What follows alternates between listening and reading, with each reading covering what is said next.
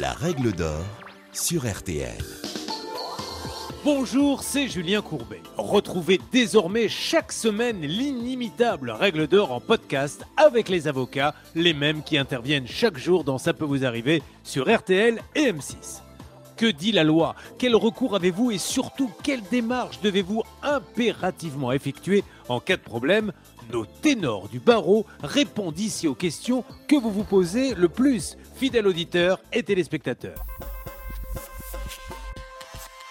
Amis salariés, après avoir fait un peu de route ensemble, votre employeur et vous-même êtes arrivés au bout du chemin. Votre romance professionnelle est définitivement terminée. Oui, mais voilà, votre désormais ex-employeur tarde quelque peu à vous remettre les documents dont vous avez besoin pour pouvoir demander les allocations chômage. Mais alors que faire?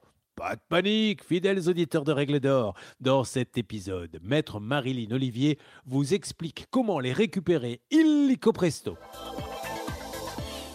Lors de la rupture ou la fin d'un contrat de travail, l'employeur doit obligatoirement remettre au salarié plusieurs documents.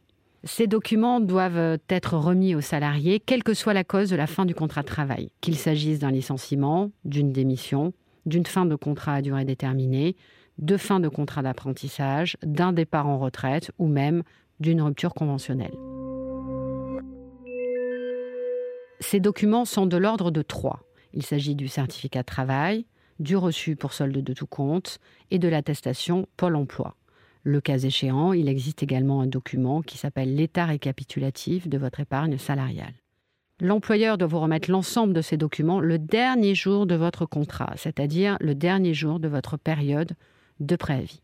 Si à cette date cependant un de ces documents ne vous est pas remis, relancez bien entendu amiablement votre employeur dans un premier temps, et dans un second temps, adressez-lui une lettre commandée avec accusé de réception, le sommant de les mettre à votre disposition dans un délai raisonnable que l'on peut fixer en général entre 3 à 5 jours. Attention, le certificat de travail doit être obligatoirement signé par l'employeur. Et le non-respect de cette condition par votre employeur, sachez qu'il peut être condamné à payer une contravention de quatrième classe, qui est une amende si la rupture du contrat de travail est la conséquence d'un redressement ou d'une liquidation judiciaire. Ce sera alors au liquidateur judiciaire de vous remettre ces documents. Le reçu pour solde de tout compte est un document important et un document qui précise l'ensemble des sommes qui ont été versées aux salariés au moment de la rupture du contrat de travail.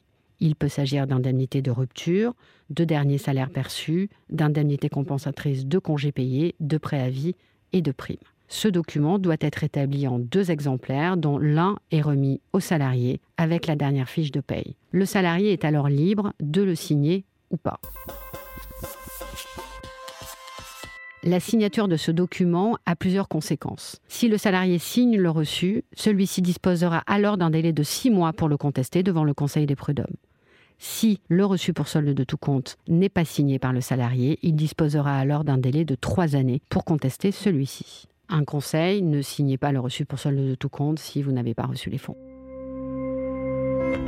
L'employeur doit ensuite remettre une attestation Pôle emploi, qui est l'ancienne attestation ACEDIC. Muni de cette attestation, le salarié pourra percevoir les droits à l'allocation chômage, sous condition bien entendu. Ce document est désormais transmis en ligne sur le site Pôle emploi.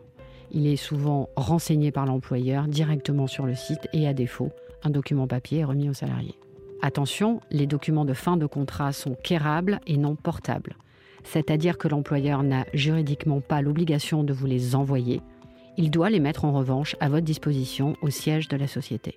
Si malgré les relances amiables et les sommations de vous remettre ces documents, l'employeur n'y a pas satisfait, vous devrez alors saisir la formation des référés du Conseil de prud'homme pour obtenir la condamnation de votre employeur à vous remettre ces documents sous astreinte. Vous pouvez ainsi obtenir une décision sous environ un mois en fonction de l'état d'encombrement des juridictions. Parallèlement, et si vous avez subi un préjudice du fait de cette non-remise et de la tardiveté des droits qui vous seront ainsi servis par Pôle Emploi, vous pourrez solliciter des dommages et intérêts. Je rappellerai enfin que l'article L 1471-1 du Code du travail autorise la saisine de la juridiction du Conseil des prud'hommes pour obtenir la délivrance de ces documents pendant une petite année. Vous venez d'écouter le podcast des règles d'or de l'émission Ça peut vous arriver.